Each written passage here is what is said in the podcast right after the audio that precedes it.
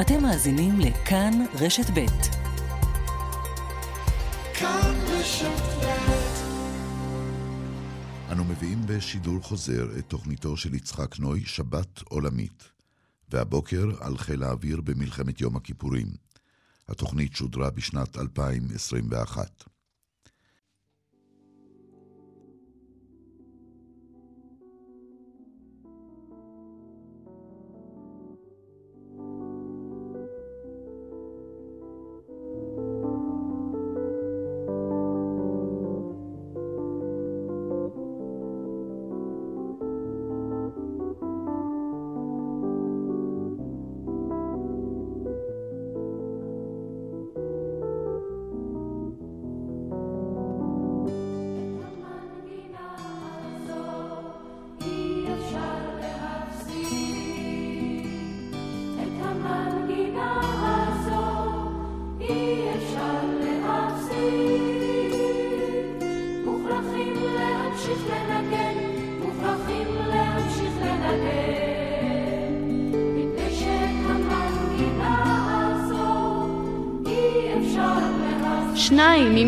חרדל, הלך.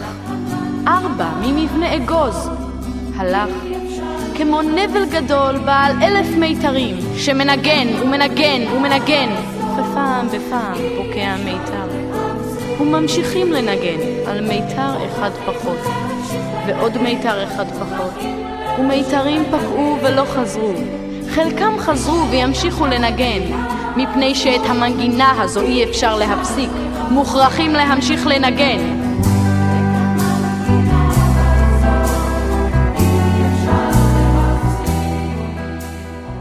במלחמת יום הכיפורים נהרגו 53 לוחמי צוות אוויר. 44 נפלו בשבי, ו-53 נטשו את מטוסיהם וחולצו. זה היה המחיר הכבד ששילם חיל האוויר שלנו. במלחמה שהייתה לפצע מדמם והפכה לפצע ממאיר עד היום, 48 שנה לאחר שנסתיימה. הוא לא ירפא הפצע, אלא לאחר שאחרון לוחמי 1973 יעזוב אותנו. ויפנה מקום להיסטוריונים שלא חוו את אימי אותם הימים. כך או כך, אנו נקיים הבוקר דיון בעקבות ספרו החדש של פרופסור אורי בר יוסף, מלחמה משלו. חיל האוויר במלחמת יום הכיפורים. ואני מניח, לפי תומי, כי תמימות דעים לא תושג לגבי הנחות אלו ואחרות שהמלחמה ההיא הטילה לפתחנו. אבל אנו נאזין ונשתדל ללמוד. מלחמה משלו, קראנו למשדר, כשם הספר שהוא נשואו. מביאים אותו לשידור יגאל בוטון וחדווה אלמוג. ניתוב והפקת המשדר בידיו של אוריאל מור. אני יצחק נוי. נתחיל.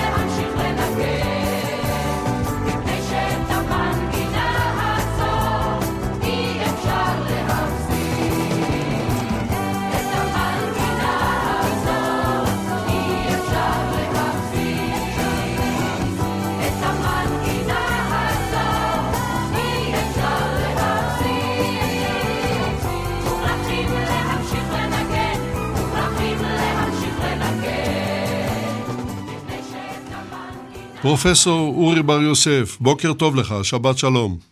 בוקר טוב, שבת שלום. פרופסור בר יוסף הוא מבית הספר למדע המדינה באוניברסיטת חיפה. פרופסור בר יוסף מתמקד בלימודי מודיעין ואסטרטגיה. כמקובל, נמנה שניים מספריו. הצופה שנרדם, הפתעת יום הכיפורים ומקורותיה, הוצאת זמורה ביטן 2001, והספר מתקפת פתע, מנהיגות ומודיעין במבחן העליון, הוצאת דביר 2019. והשאלה הראשונה אליך, פרופסור בר יוסף, היכן ניתן למצוא את ההיסטוריה של חיל האוויר במלחמת יום הכיפורים? זאת שאלה קשה שאין לי תשובה מספיק טובה עליה, למעט זה שככל הידוע לי ההיסטוריה הזאת אף פעם לא נכתבה. כלומר, חיל האוויר עשה תחקירים אחרי המלחמה, הוא הוציא אה, תשעה כרכים, ענף היסטוריה של חיל האוויר הוציא תשעה כרכים שמפרטים מה חיל האוויר עשה במלחמה, אבל חיל האוויר לא כתב את ההיסטוריה של קבלת ההחלטות ושל ההחלטות האסטרטגיות במלחמה הזאת, ולכן אנחנו יכולים, יכולים לדעת מה עשה כל טייס בכל יום נתון, בכל מטוס, היכן הוא טס, אה, אה, כמה פצצות הוא זרק וכולי, אבל אנחנו לא יודעים מה היו, איך התקבלו ההחלטות המרכזיות ומה היה האפקט שלהן על מהלך המלחמה כולה. במובן זה אנחנו רואים המון המון עצים, אנחנו לא רואים את היער. ובמידה לא קטנה הספר שלי נועד לענות על, ה, על השאלה הזאת, שכמובן אה, היא שאלה גדולה, כי איך זה שחיל האוויר שכל כך טוב וכל כך ידוע בביצוע התחקירים שלו, לא חקר את המהלכים האסטרטגיים שלו במלחמה. ומה התשובה? יש לזה מכלול של תשובות, אבל תשובה אחת היא ש... אה, אני אגיד את זה ככה, שני חילות לא חקרו את עצמם במלחמה. אחד זה המודיעין, אמ"ן, והשני זה חיל האוויר. ואני מניח שאפשר אה, ללמוד מזה על המוטיבציה לעשות אה, מחקרים כאלה. מי שנכשל לא תמיד אוהב לעשות מחקרים גדולים על ההחלטות שהובילו לטעות. במילים אחרות, פרופסור בר יוסף, מה שאתה אומר הוא שאלמלא ניתנו הוראות מלמעלה, יכול להיות שההיסטוריה הזאת כן הייתה נכתבת, לא? בואו נגיד את זה כך, בסיום המלחמה מפקד חיל האוויר, בני פלד, נתן הוראה חד משמעית שלא עושים איזשהו מחקר חילי על המלחמה נעשה ניסיון אחד או שניים לעשות אה, מחקר בסיסי בבסיס תל נוף, רן פקר, מפקד הבסיס, עשה תחקיר על מה היה בבסיס, התחקיר לא זכה לתפוצה גבוהה ולא היה לו חיקוי בבסיסים אחרים וענף היסטוריה של חיל האוויר מעולם לא חקר את תהליכי קבלת ההחלטות במלחמה. כן, אז אה, בוא אני עכשיו אציג את ספרך ואתה יישאר איתנו על הקו. אה, אנחנו עוד נחזור אליך. הספר הוא, כפי שהזכרתי, כתב אותו אורי בר יוסף, מלחמה משלו, חיל האוויר במלחמת יום הכיפורים, זה ספר מרתק, אני מעיד עליו אישית, כאן הוא על שולחן המערכת, הוא מחזיק 464 עמודים, מסקנות, סיכומים, הגישה אליו קלה מאוד, מפני שלוח העניינים מנחה אותך היטב. וכל מי שסקרן ורוצה לדעת מה קרה, אה, באמת יכול לגשת לספר הזה, בוודאי בהיעדר ספרים אחרים. אבל כעת אני רוצה לגשת לעד השני שלנו, והוא האלוף גיורא איילנד. אלוף איילנד, בוקר טוב לך, שבת שלום. בוקר טוב. אה, גיורא איילנד, אה, מי שהיה ראש אגף מבצעים בצה"ל בשנים 2000-2003, בואו ונציין אה, את אה, ספרו, נסתפק בספר אחד, לא נרדם בלילות, שבין היתר, בין היתר, מנתח גם את מלחמת יום הכיפורים. והשאלה הראשונה היא אליך, האלוף איילנד, המטכ"ל במלחמת יום כיפור. אני חושב שהמטכ"ל אה, במלחמה הזאת מקבל אה, ציון נכשל גם בהתכוננות למלחמה, גם בהבנה שלו מה נכון לעשות, גם בכלל לאורך התקופה בקבלת ההחלטות שלו, ויותר מזה בהיעדר תהליכים שהביאו לידי מימוש גם את ההחלטות שהתקבלו, גם אגב בנוגע לחיל האוויר, נדון בזה אחר כך. המטכ"ל, או בעיקר הרמטכ"ל, הצטיינו מאוד בהתאוששות ביומיים שלושה הראשונים, הרמטכ"ל גילה מנהיגות וכושר עמידה, והייתי אומר אה, החלטות פיקודיות בהמשך שהלכו והשתפרו ככל שהמלחמה אה, נמשכה. אבל הדברים הראשונים הם בלתי נסלחים לא בגלל השגיאות שנעשו, כי שגיאות אה, תמיד ניתן לעשות ותמיד יקרו, בטח במצב של מלחמה ואי ודאות וכולי. אלא שמה שאפשר לתאר לגבי המטכ"ל זה לא עניין של שגיאות, אלא עניין של בורות וחשיבה שטחית. והדבר הזה מתבטא בשלושה נושאים לפחות. אחד זה הגישה לנושא המודיעין, שהיא חסרה את הרכיב ההכרחי הפילוסופי. והייתי אומר שאם ראש אמ"ן באותה תקופה לא היה אלי זעירה, אלא היה אה, אריסטו או סוקרטס, המלחמה לא הייתה פורצת בהפתעה, כי מה שהיה שם הייתה טעות לוגית, ואפשר אולי לדבר על זה בהמשך.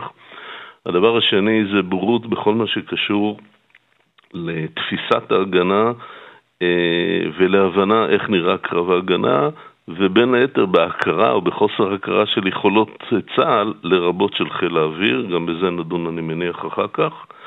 והדבר השלישי, שאולי החמור ביותר, זה עניין של uh, תהליכי הפיקוד בשליטה, או העבודה של מפקדות מהמטכ"ל כלפי מטה, כלפי הפיקודים, ואולי לפעמים גם למטה. Uh, אני אתן שלוש דוגמאות בקצרה. Uh, המלחמה שנפתחה אמנם בהפתעה, אבל לא בהפתעה כזו גדולה, כי החל מיום חמישי כבר הייתה כוננות ג' בצבא, מצאה בבונקר אחד בפיקוד צפון בנפח ברמת הגולן ארבע מפקדות צפופות בחדר אחד ולא מסוגלות לתפקד. מפקדת החטיבה האחראית על רמת הגולן, מפקדת חטיבת הטנקים הסדירה העיקרית של רמת הגולן 188, מפקדת האוגדה, אוגדה 36 של רפול, ומפקדת הפיקוד עם קצין האג"ם אה, אה, אורי שמחוני, שאגב אה, נפטר השבוע. וזה מצב שהוא בלתי מתקבל על הדעת ולא ברור איך הגיעו לזה. והדוגמה אולי החמורה ביותר, או האילוסטרציה החזקה ביותר לחולשה של המטכ"ל, היא באופן שבו הרמטכ"ל ניהל חלק מהדיונים ובתוך הדוגמאות הרבות שישנם, אה, ניקח לדוגמה את האופן שבו בשבעה לחודש בערב הוא הגיע לפיקוד דרום בכדי לאשר את תוכנית התקפת הנגד הפיקודית, שזה היה האירוע המרכזי שצה"ל תכנן באותו יום בפיקוד דרום. הגיע הרמטכ"ל לשם, כמו שמגיעים לברך על הנרות בחנוכה, בלי שום קצין מטה שבכלל תיעד את הדברים, בלי שיצאה פקודה אה, כתובה מטכ"לית, ובמין אה, דיאלוג כל כך כוללני ולא מקצועי בין הרמטכ"ל לאלוף הפיקוד, כך שיצאו מהחדר שני אנשים שכל אחד הבין, הוא רצה להבין מה שהוא רוצה ולא היה קשר ביניהם. והחולשה הזאת היא החולשה שכפי שאמרתי השפיעה על ההכנה למלחמה, על תחילת המלחמה ובמידה מסוימת גם על ניהולה, לפחות בחלק הראשון. אתה זוכר את אה, שמו של אלוף הפיקוד? אני מניח שכן. כן, אלוף פיקוד דרום, כמובן במקרה הזה שמואל גונן. שמואל אה, גורדיש, כן. כן, שמואל אה, גונן גורדיש, שאגב היה מח"ט מצטיין במלחמת ששת הימים, שש שנים קודם, אבל קרה לו מה שקרה אולי ללא מעט אנשים שהצטיינו במלחמה הקודמת, ופחות במלחמה הזאת. אגב, אולי עוד דוגמה קצנה אחת לעניין של אה, חולשה של המטה הכללי בניהול או במתן פקודות, היה כשהוחלט על מצב כוננות ג', מצב הכוננות הגבוה ביותר. אגב, היום יש ארבע מצבי כוננות בצה"ל, אבל הגדירו מצב כוננות הכי גבוה, רק לא אמרו את המילה נורא פשוטה, והיא כוננות למה. ולא אמרו כוננות למלחמה. המילה כוננות פורשה על ידי רוב הצבא במין, טוב, זה באסה, אז יש כוננות, לא יוצאים הביתה. וכתוצאה מזה בעצם לא ברמת הגולן ולא במוצבים לאורך התעלה, אנשים לא נערכו ברמה האלמנטרית הנדרשת כאשר הכוננות היא כוננות למלחמה. כן, אלה דברים לא, לא קלים. אנא המתן איתנו על הקו, אלוף אה, גיורא איילנד. אני רוצה לעבור לעד השלישי שלנו, והוא תת-אלוף יפתח ספקטור. בוקר טוב גם לך, שבת שלום. בוקר אור. תת-אלוף ספקטור הוא איש חיל האוויר לשעבר. הוא uh, ביקש ממני לקצר מאוד בסיפורים הביוגרפיים, וזאת אני אעשה, אבל אני לא יכול שלא לומר, היה בעברו מפקד טייסות ובסיסים.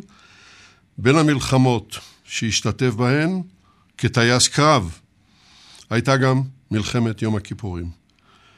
בואו ונמנה כאן שניים מספריו, רם וברור, הוצאת ידיעות אחרונות 2007, והספר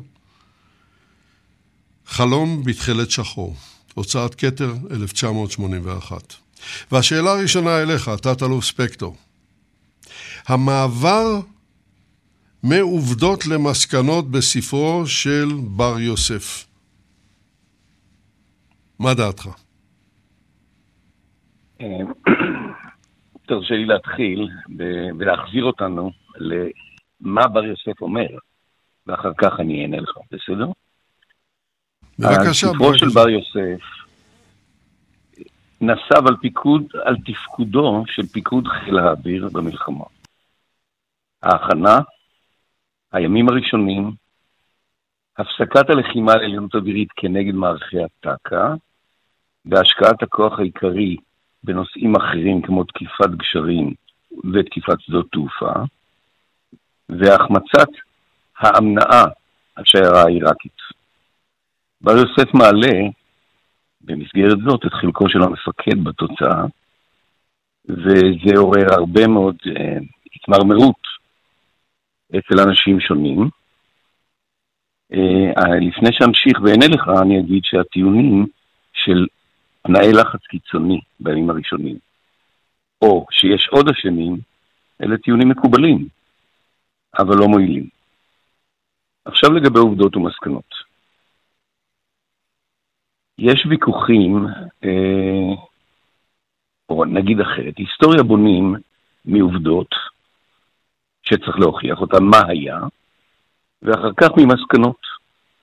בשני המקרים יש ויכוחים היום בין יוצאי חיל האוויר מחבריי ומפקדיי, שמתווכחים קצת פחות על העובדות, אף כי מעלים טיעונים כמו זה לא בדיוק, אני הייתי שם וראיתי משהו אחר, אה, ולגבי המסקנות יש ויכוחים יותר גדולים. אני פה אגיד לך את דעתי.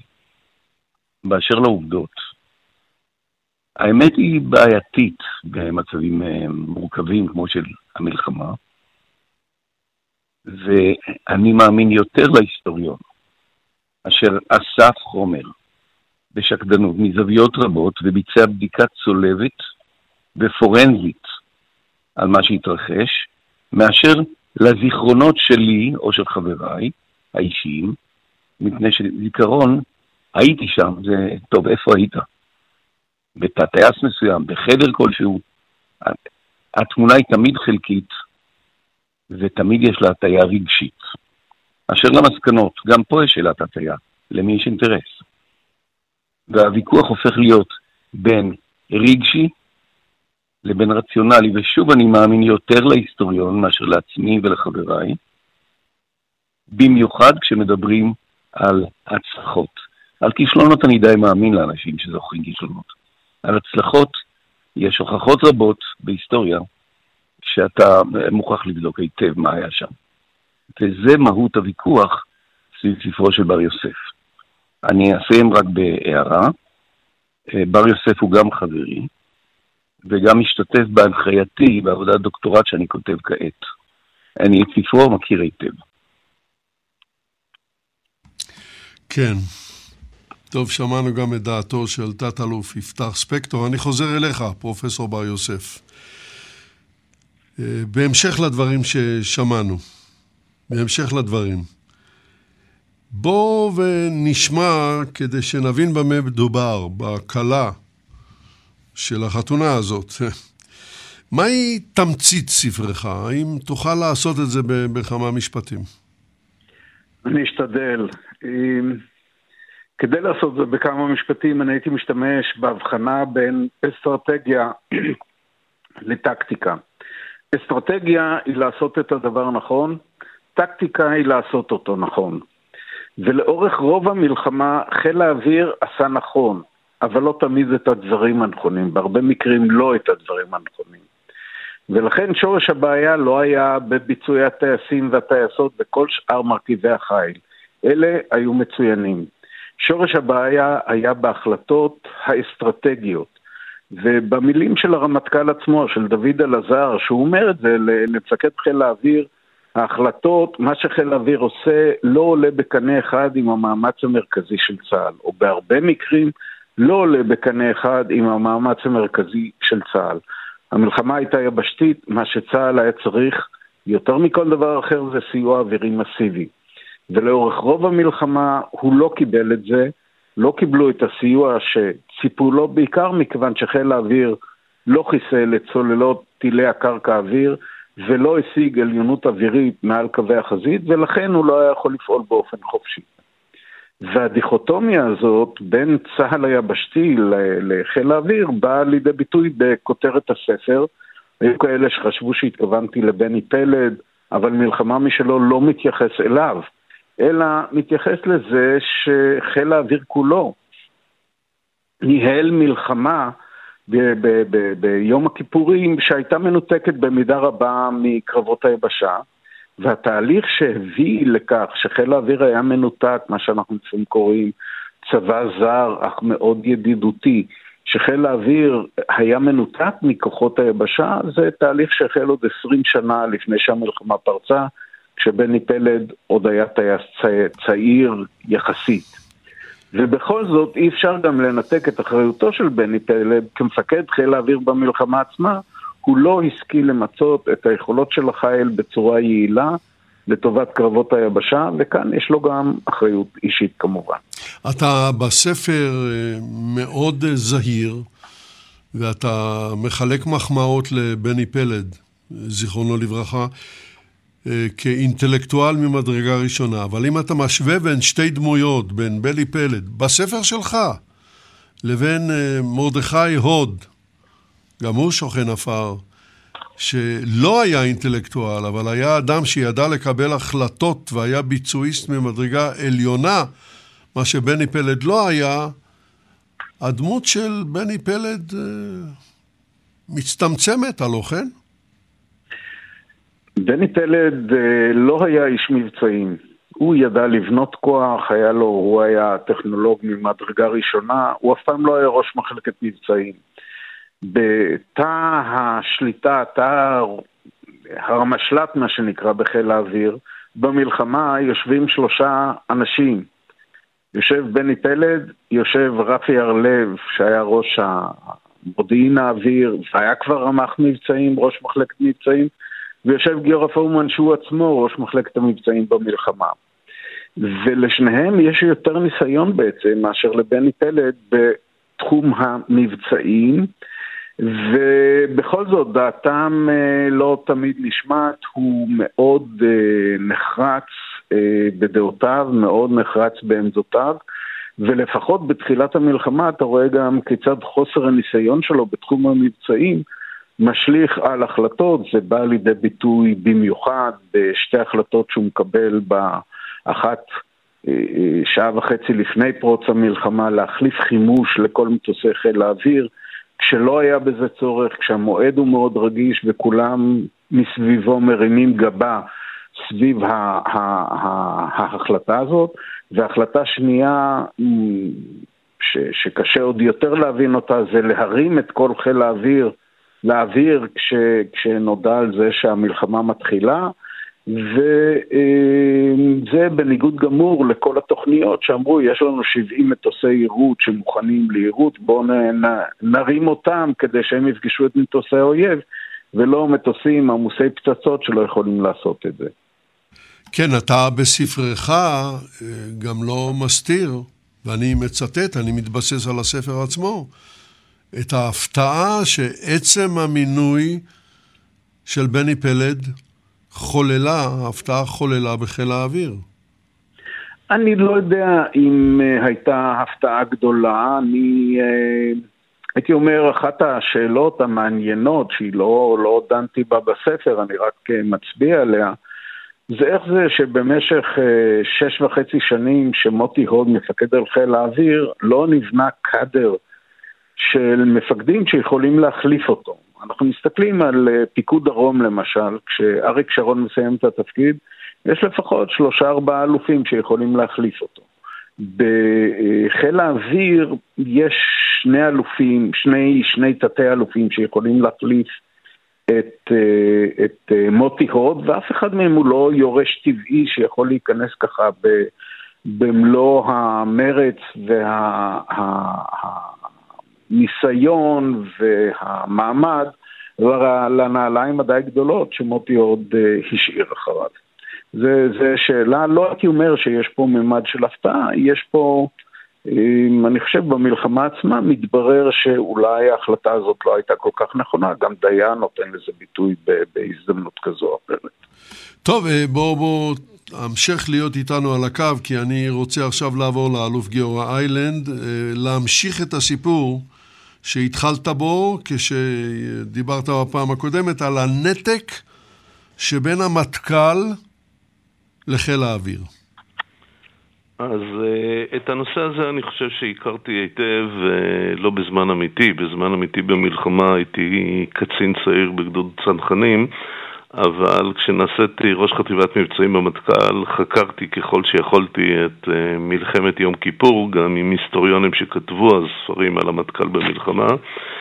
ובמובן הזה הספר של אורי בהחלט משלים לי את התמונה מהזווית של חיל האוויר. כי אחד הדברים שדי היו ברורים, אה, אני אומר מבחינתי עוד לפני הספר, והתחזקו אחרי שקראתי אותו, זה כמה אה, מצד אחד חיל האוויר הוא כל כך חשוב לצה"ל בכל סוג של מלחמה, ודאי במלחמה כזאת, ומצד שני, כמה המטכ"ל לא ידע לא לנצל אותו, לא להבין אותו וגם לא לשלוט בו. ולמעשה זה התבטא בשני דברים.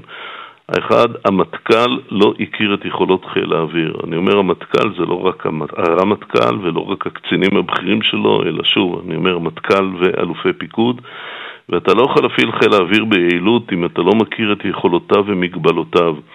אתה צריך להבין כמטכ"ל מה המשמעות למשל של שינוי משימה או שינוי חימוש. אתה צריך להבין היטב היטב את היכולת הפעולה או פרופיל הפעולה במצב של יש תק"א או אין תק"א אל האויב.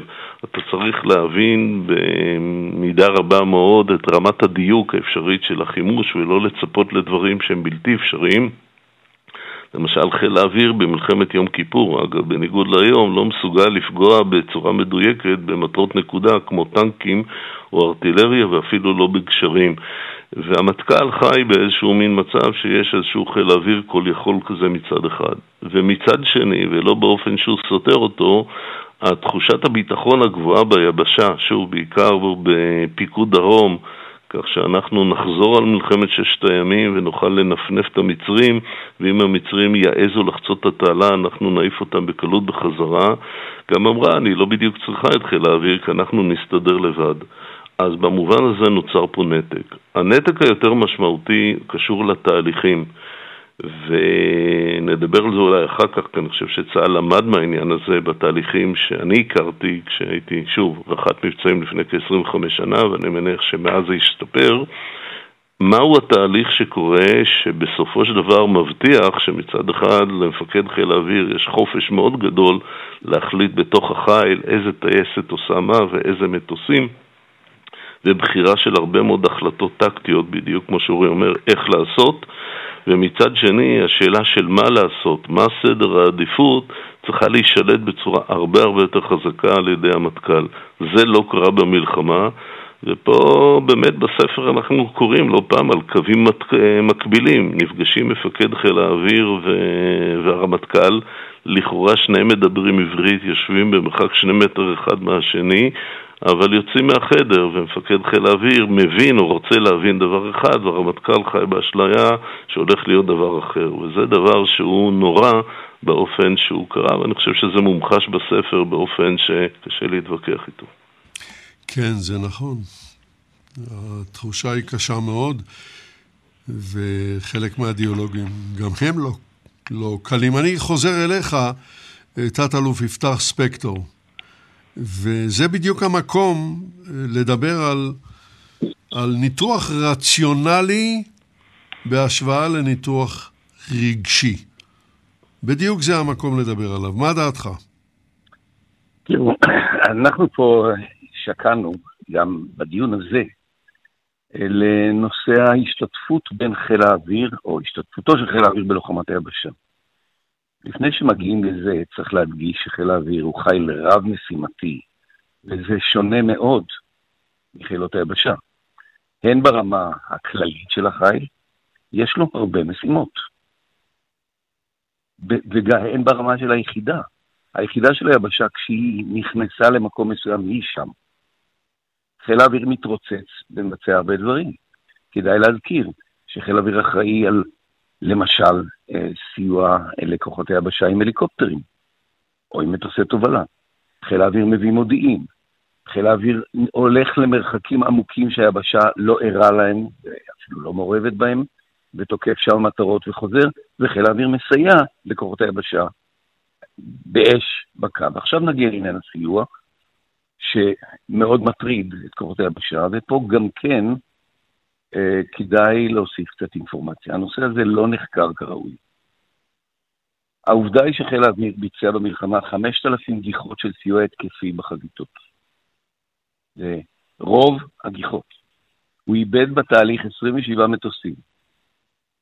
כשמול זה עומדות רק עדויות מועטות של כוחות הקרקע על סיוע יעיל או בכלל, אה, יש פה פרדוקס. לאן נעלמו ה-5,000 גיחות, או עשרת אלפים טון פצצות, וזה שווה מחקר מיוחד, שלא יסתפק בדיבור עם עצמנו, היבשה נגדנו, כן עשית, לא עשית. ואני חשבתי לשאול את הערבים מה הם ראו, ומסתבר שהם ראו כמה דברים. לפי אלוף משנה פסח מלובני, איש מודיעין רציני וחוקר מלחמות, שקורא את המקורות הערבים והרוסיים, הערבים דווקא כן נתקלו בחיל האוויר וספגו לא מעט. חיל האוויר חיסל מבצע קומנדו מוסק מצרי עם פתיחת המלחמה בסיני. חיל האוויר עצר ירידה מצרית מערב סיני לרס סודר, אף אחד אחר לא עשה את זה. חיל האוויר בלם את מאמץ השריון הסורי בדרום רמת הגולן, באזור אלעד, אל, אלעל ונוב, שחטיבה 188 כבר לא יכלה לעשות את זה. חיל האוויר ריסק את חטיבה משוריינת מספר אחת הסורית, ב-9 לעשירי בעמק הבכה, כשקהלני נלחם במרחק 50 מטר מטנק לטנק, חיל אוויר היה שם. חיל אוויר שבר את התוכניות הסוריות ההתקפיות אחרי שתקף את דמשק.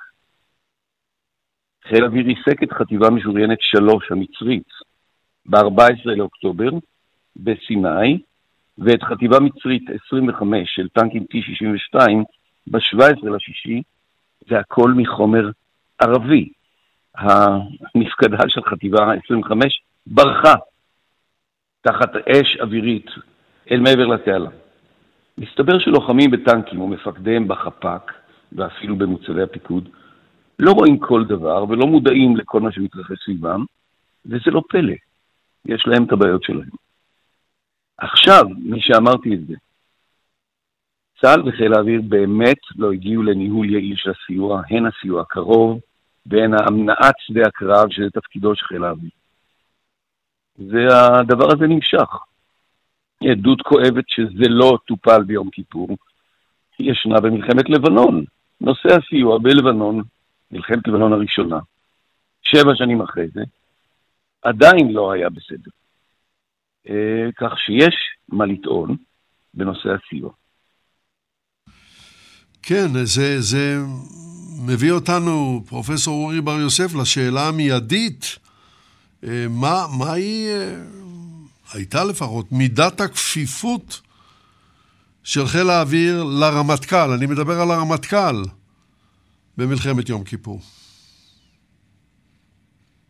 הפורמלית היא ברורה לחלוטין, הרמטכ"ל הוא המפקד העליון של הצבא. אבל זה לא ברור בפועל, מתוך מה שמתנהל. בפועל, אה, מפקד חיל האוויר לא תמיד, אה, בלשון המעטה, אה, מבצע את מה ש, שנדרש ממנו. ויש לזה כל מיני ביטויים, בעיניי, החל ב- לפני המלחמה שהרמטכ"ל, כאשר מתברר לרמטכ"ל בערך בשמונה וחצי בבוקר של השישי באוקטובר, שלא יהיה אישור מדיני לבצע מתקפה מקדימה, הוא נותן למפקד חיל האוויר הוראה להכין מתקפה מקבילה. כלומר, כאשר הערבים מתחילים לירות, חיל האוויר מתרומם ועושה את מה שהוא התכוון לעשות במתקפה המקדימה, שזה לתקוף את בסיסי חיל האוויר הסורי ולהשמיד אותו. מה שנקרא נגיחה י"א. ומפקד חיל האוויר מסביר לו שהוא מוכרח לקבל פקודה עד שעה שלוש אחרי הצהריים וכולי, והדבר ברור.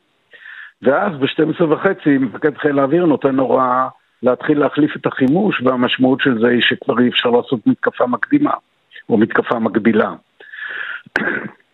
זה מתחיל בזה, זה נמשך בכל מיני דברים אחרים.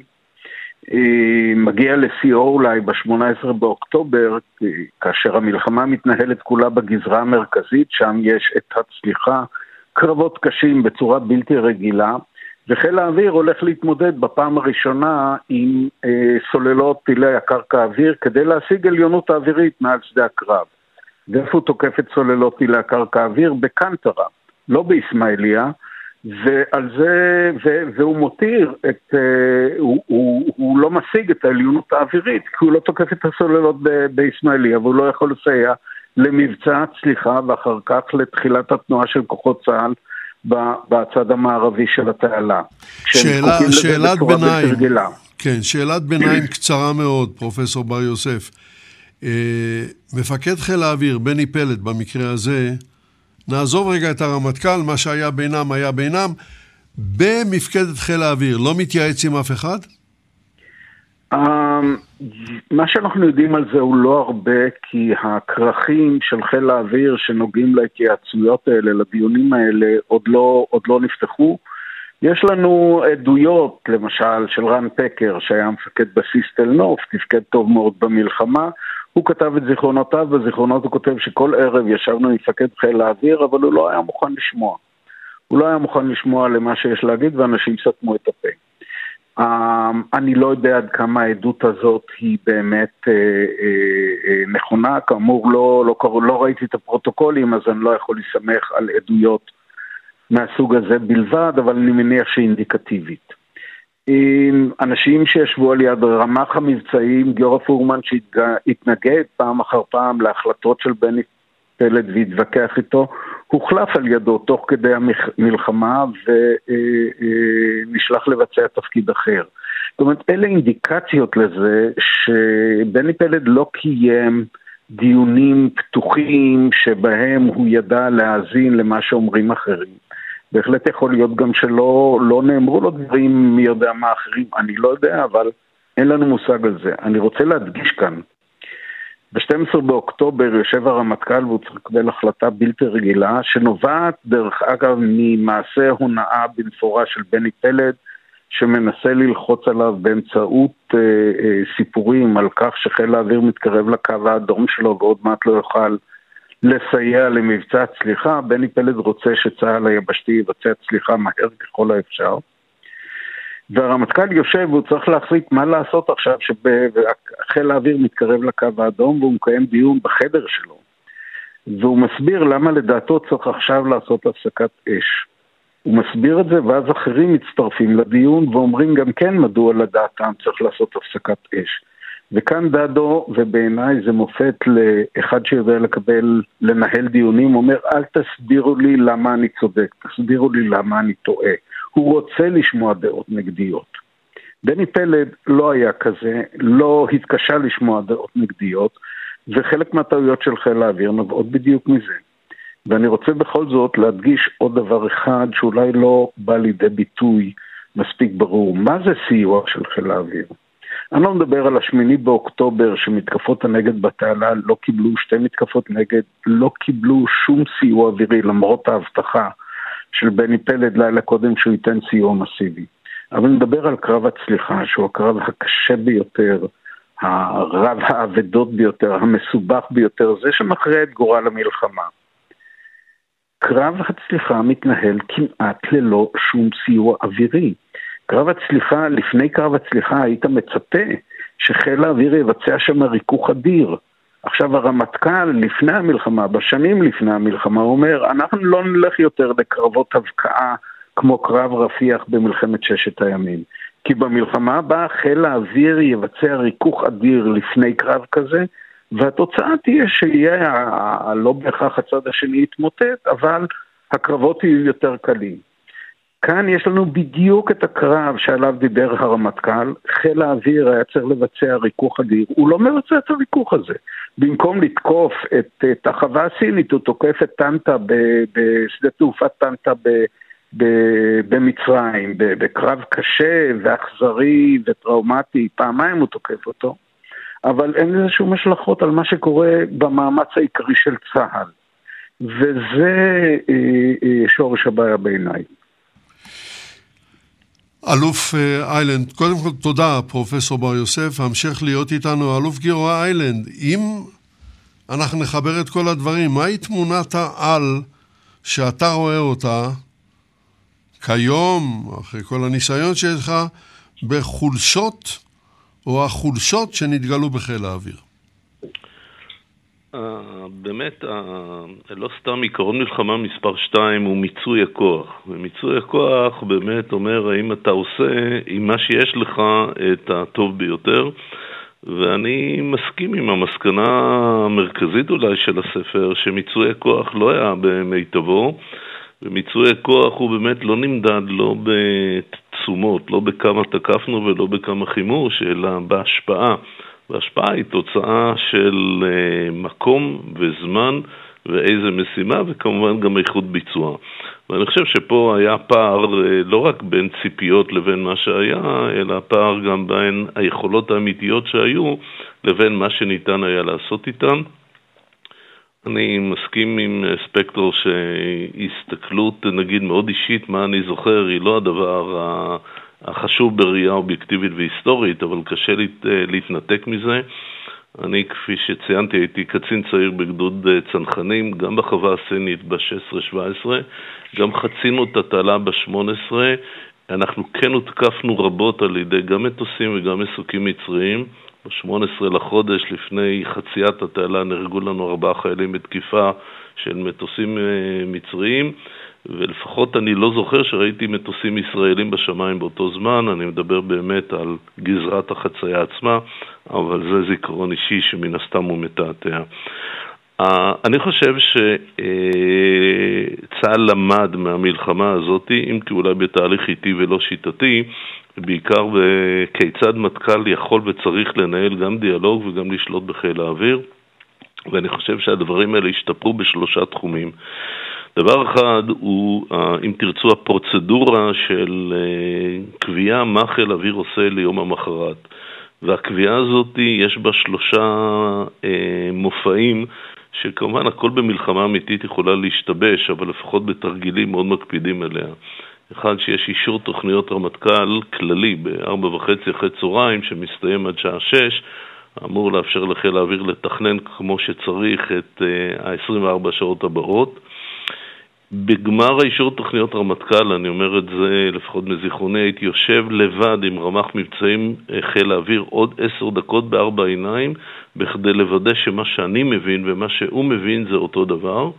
ובערך שעתיים אחר כך הרמטכ"ל אישית עושה אישור תוכניות לחיל האוויר. עכשיו שוב, אישור תוכניות לא מתבטא באיזה מטוסים יעשו מה, אבל כן בהקצאת המשימות של חיל האוויר במספרים, במספרי מטוסים או במספרי גיחות, כי באמת לחיל האוויר יש מגוון משימות עצום, ובאמת אה, לא צריך לשכוח, אה, חיל האוויר המשימה הראשונה באמת היא הגנת שמי המדינה, והוא עשה את זה בהצלחה במלחמת יום כיפור, ובמידה מסוימת גם את, ה, אה, את המשימה של מניעה מהאויב מלפגוע במהלכים היבשתיים שלנו, מניעה מהאויב האווירי, מחילות האוויר, גם את זה הוא עשה בהצלחה. אבל הקביעה שבסופו של דבר מה חיל האוויר עושה למחרת אה, בגלל החשיבות של העניין, הרמטכ"ל פה יורד לפרטים ובאישור תוכניות אה, כבר לא יכול לקרות, לפחות באופן תיאורטי, מה שראינו במלחמה. אז זה דבר אחד. הדבר השני שהיה בו נתק גדול במלחמת יום כיפור זה מה שנקרא מודיעין כחול, מודיעין ירוק. מה המודיעין היבשתי יודע מה המודיעין האווירי והאם מייצרים ביחד תמונה אחת. יש היום, שוב, גם פרוצדורות וגם אה, ארגונים, או תתי ארגונים בתוך חיל האוויר, שיושבים שם אנשים אה, אמ"ן, כי אם מדובר על צורך בהמנעה של דיוויזיות מהעומק, סוריות, עיראקיות או מצריות, אז אתה רוצה את המידע המודיעיני המיטבי, גם שבחלקו מקורו יבשתי וגם עם מודיעין אוויר, על מנת להסכים ביחד על תמונת מצב, בטח בגזרות האלה. והדבר השלישי, ואולי החשוב ביותר, מאוד מחודד היום מה אה, סמכות מפקד חיל האוויר ומה סמכות אה, אלוף פיקוד בהפעלת אה, כוחות האוויר בגזרתו. מילים אחרות, מרכיב ההשתתפות, שזה אומר מה חיל האוויר עושה בגזרה שהיא באחריות אלוף הפיקוד, אז הקצאת המטוסים, כמה מטוסים יוקצו לפיקוד צפון או לפיקוד דרום, נגיד, אה, היא נעשית על ידי המטכ"ל. למשימה הזאת, אבל סדר עדיפות של קביעת המטרות נעשה מהמשל"ק הפיקודי, הוא לא נעשה על ידי מפקד חיל האוויר. ואם אני משתמש בדוגמה של אורי על מה פתאום תקפו בקנטרה כאשר הגזרה החשובה היא אסמאעיליה, תאורטית היום זה לא יכול לקרות, או אם זה יקרה זה בגלל שאלוף הפיקוד לא קבע נכון איפה לתקוף, וזה לא באחריות חיל האוויר, ומהבחינה הזאת, לפחות שלושת הדברים האלה, יש עוד הרבה דברים אחרים, אני חושב שהם השתפרו, והם באים לידי ביטוי, ב, הייתי אומר, בנהלים ובפקודות די מסודרות. כן, אני חייב לומר לכם, לתימהוני, אין כאן תמימות דעים מלאה, אבל, אבל יש... הסכמה שקטה בין אה, שלושה המשתתפים שלנו, וזה מביא אותי אליך, תת-אלוף יפתח ספקטור, אה, ובכל זאת הספר של אה, פרופסור בר יוסף, בזמן הקצר שהוא קיים, מעורר ויכוחים רבים. מה הם ה... להערכתך, איך אתה מסכם את הוויכוחים האלה בעקבות הספר? אני רוצה להוסיף מילה על מה שעוד לא דיברנו עליו. בבקשה. וזה על מה יכולים לבצע ומה לא יכולים. הטיפול בנושא, בנושאים השונים של חיל האוויר, יכולתו לבצע אותם, הושפעה מאוד מההכנה שהייתה קודם. לדוגמה, מטוסי הקרב של חיל האוויר פעלו מצוין בתחום קרבות האוויר. זה היה נושא שאותו חיל האוויר פיתח ושיפר כל יום במשך שנים על שנים, לפני המלחמה, במשחקי מלחמה דו-צדדיים נגד אויב סימולטיבי, כמו אימונים באגרוף או בין קבוצות כדורגל, והגיע לרמה גבוהה. לעומת זאת לא הצלחנו כראוי בנושא שהיה חשוב יותר. ולדעתי עליו, אה, אני לא אגיד נכשל, אבל אה, ניגף חיל האוויר, וזה השגת עליונות אווירית בחזית כנגד מערכי טק"א, משום שבנושא זה לא פעלנו כמו אימונים מאגרוף וכדורגל, אלא הסתפקנו בתוכנית קפואה, סכמטית, נוסח מבצע מוקד של ששת הימים, שהתבססה על משחקים עם עצמנו ובלי אויב סימולטיבי, כמו מפגן, ושהצלחתה הותנתה במשתנים שלא היו בשליטתנו. ובניגוד למוקד ב-67', הפעם המזל לא שיחק לנו. המודיעין, מזג האוויר וההפתעה לא עמדו לצידנו.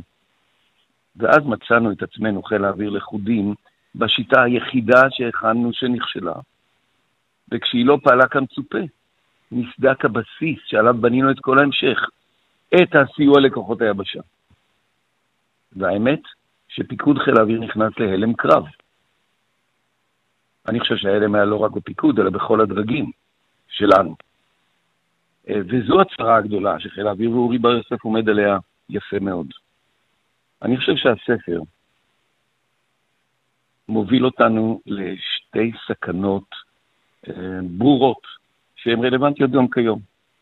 אחת, השגיאה שבהסתמכות על פתרון יחיד, ופה אני אה, בסוגריים אגיד, בימינו זה לא תוכנית קפואה נגד טילים, בימינו זה לדעתי ההסתמכות ההולכת ועולה על טכנולוגיות שהן לא בלעדיות לנו.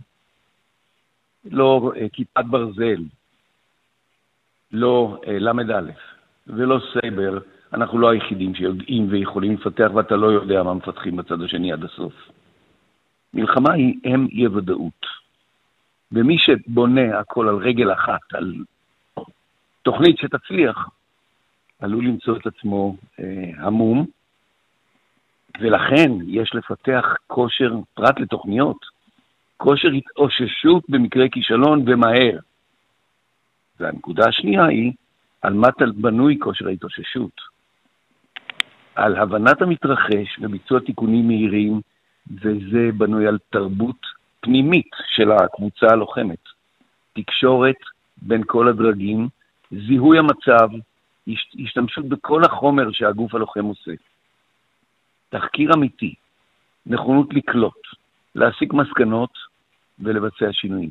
מהשגיאות וההתמודדות איתם צומח היום של המחר. ולכן מאוד מטריד אותי ההתנגדות לספר של אורי בר יוסף, שמעמיד בפני חיל האוויר מראה על שגיאותיו, זה אנטי תרבות חיל אוויר, זה אנטי תחקיר אמיתי, זה אנטי תקשורת. התופעה הזאת שהופיעה אצל קציני מילואים בכירים, חבריי ומפקדיי, אני מאוד מקווה שהיא לא תזלוג ולא נמצאת בחיל האוויר הלוחם של היום. מוטב שהוא ייקח את הספר הזה ברצינות רבה מאוד. עד כאן לבוקר זה. מלחמה משלו. על חיל האוויר שלנו במלחמת יום כיפור. המשדר הותיר מאחוריו שאלות רבות, אבל זמננו תם. התגובות בו יבואו, אני בטוח, על חלקן נדבר. מלחמה משלו, הביאו לשידור יגאל בוטון וחדווה אלמוג. ניתוב והפקה, אריאל מור. אני יצחק נוי. כאן לעוד שעה של עיתונים מן העולם. היו עמנו, וזכרו, אתם מוזמנים להאזין להסכת עולמי בו תוכלו לשמוע את התוכניות התיעודיות שלנו באתר ובאפליקציית כאן, באפליקציות ההסכתים השונות וגם בספוטיפיי. הבאנו בשידור חוזר את התוכנית שבת עולמית עם יצחק נוי. הפעם התוכנית מלחמה משלו, חיל האוויר במלחמת יום הכיפורים. התוכנית הוקלטה בשנת 2021.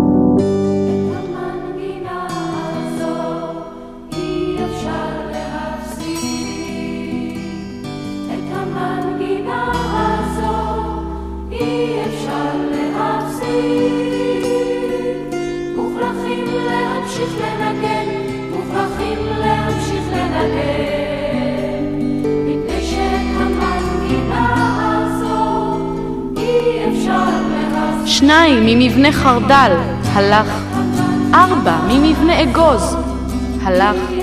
כמו נבל גדול בעל אלף מיתרים, שמנגן ומנגן ומנגן, ופעם בפעם פוקע מיתר. וממשיכים לנגן על מיתר אחד פחות, ועוד מיתר אחד פחות, ומיתרים פקעו ולא חזרו. חלקם חזרו וימשיכו לנגן, מפני שאת המנגינה הזו אי אפשר להפסיק, מוכרחים להמשיך לנגן.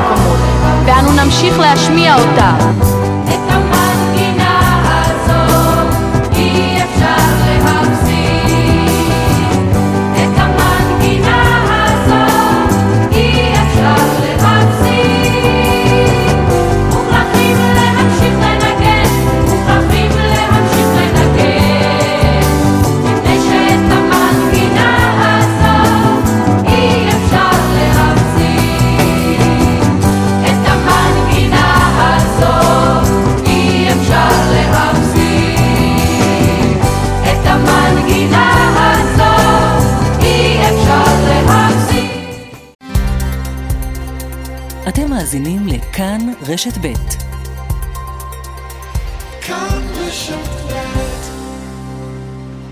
אנו מביאים בשידור חוזר את התוכנית שבת עולמית עם יצחק נוי. והפעם על קו צינור הנפט קרקוק חיפה. התוכנית הוקלטה בשנת 2019.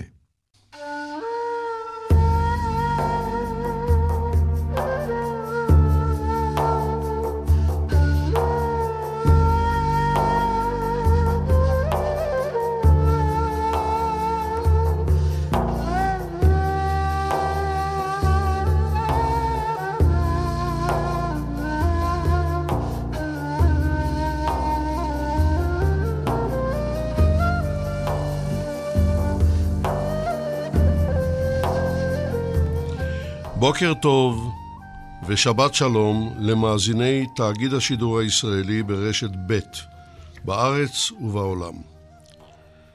מחר לפני 85 שנה הוא הגיע לחיפה. הוא התגלגל במשך עשרה ימים מקירקוק שבצפון עיראק ועד לחיפה. הוא עבר בדרכו שש תחנות דחיפה בצינור של 12 אינץ' לאורך כמעט אלף קילומטרים. אני מדבר על הנפט, כמובן, הנפט העיראקי, גולמי. הוא מוכן לזיקוק, לא בחיפה בינתיים. אבל גם כך, זה היה אירוע היסטורי שקבע את גורלה של עיר הכרמל והקריות עד עצם היום הזה. ואנו, אנשי, אנשי מחלקת התעודה של הרשת, החלטנו להקדיש לו שידור. צינור האייצ'ים, כותרתו, ומביאים אותו לאוזניכם יגאל בוטון וחדווה אלמוג. בהפקה עדן, עדן ממן, ניתוב השידור בידי אמיר שמואלי, אני יצחק נוי, ועימנו שלושה מומחים שיסבירו ויעלו זיכרונות. הסכיתו, לא רק אנשי חיפה. הסיפור מרתק.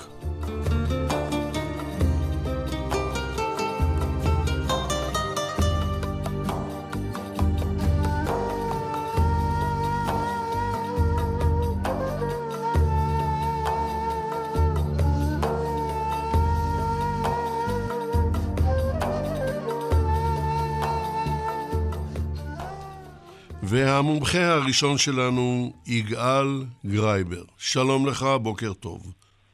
שבת שלום. שבת שלום. יגאל גרייבר הוא חבר הנהלת העמותה לתולדות חיפה, הוא גם חוקר העיר, והוא גם משתתף אה, לעיתים מזומנות במשדר שלנו.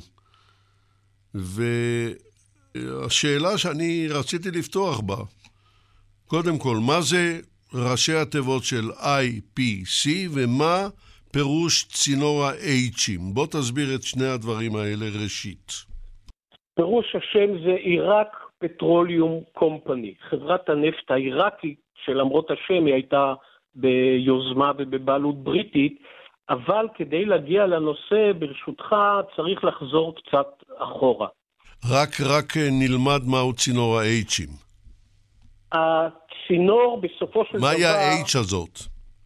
הייפה. הרי באנגלית אין את האות ח', בחיפה כותבים עם האות H, והיות והצינור מוביל לחיפה, הוא קיבל את הכינוי קו ה-H'ים, חלקו גם היה קו ה-T, אנחנו נדבר כנראה בהמשך, שהלך לטריפולי בלבנון, אבל אנחנו בעיקר מכירים את קו ה-H'ים על שם העיר חיפה. טוב, אתה יכול עכשיו להמשיך. אוקיי, אז אה, שתי הערות כלליות שיבהירו יותר למאזינים את הסיפור. ראשית, אנחנו מדברים על האימפריה הבריטית, האימפריה שכונתה האימפריה שהשמש לא שוקעת בה אף פעם, הם הרי שולטים מקנדה עד אוסטרליה וניו זילנד. שלטו, שלטו, שלטו, שלטו. שלטו בעבר, ברור. עכשיו, הכוח העיקרי שבזכותו בריטניה נהייתה לאימפריה הזאת, זה היה הרויאל נייבי, הצי המלכותי הבריטי. ובמחצית השנייה של המאה ה-19, אותו צי עובר מש, משימוש בפחם לשימוש אה, בנפט. דרך אגב, גם התעשייה אה, הבריטית. ישנו אדמירל אה, בריטי שהוא לא כל כך מוכר, מי שמוכר בעיקר זה אה, הורשיו נלסון. אבל השני שאחריו זה היה, למרות השם היהודי, הוא לא היה יהודי, ג'ון ארבטנוט פישר. הוא היה אה, אדמירל בריטי, יותר מאוחר היה מפקד חיל הים הבריטי, שר הצי, והוא אחד מאלו שהכניסו רפורמות מאוד גדולות בצי הבריטי, אה, בבניית הספינות במקום עץ מתכת, בתותחים, ואחד הדברים החשובים, כפי שאמרתי, במעבר לשימוש בנפט. אז זה הדבר הראשון. הנפט במזרח התיכון לא התגלה לא בסעודיה ולא בכווית ולא באבו דאבי. הוא התגלה בדרום מערב איראן, מה שנקרא אזור חוזיסטן, ובצפון עיראק, אזור מוסול וקירקוק. ואפשר להוסיף שהאזורים האלה רוויי נפט עד היום. עד היום, אכן, אכן כן, רוויי נפט ורוויי קרבות ומלחמות בדם. והבריטים יודעים את זה.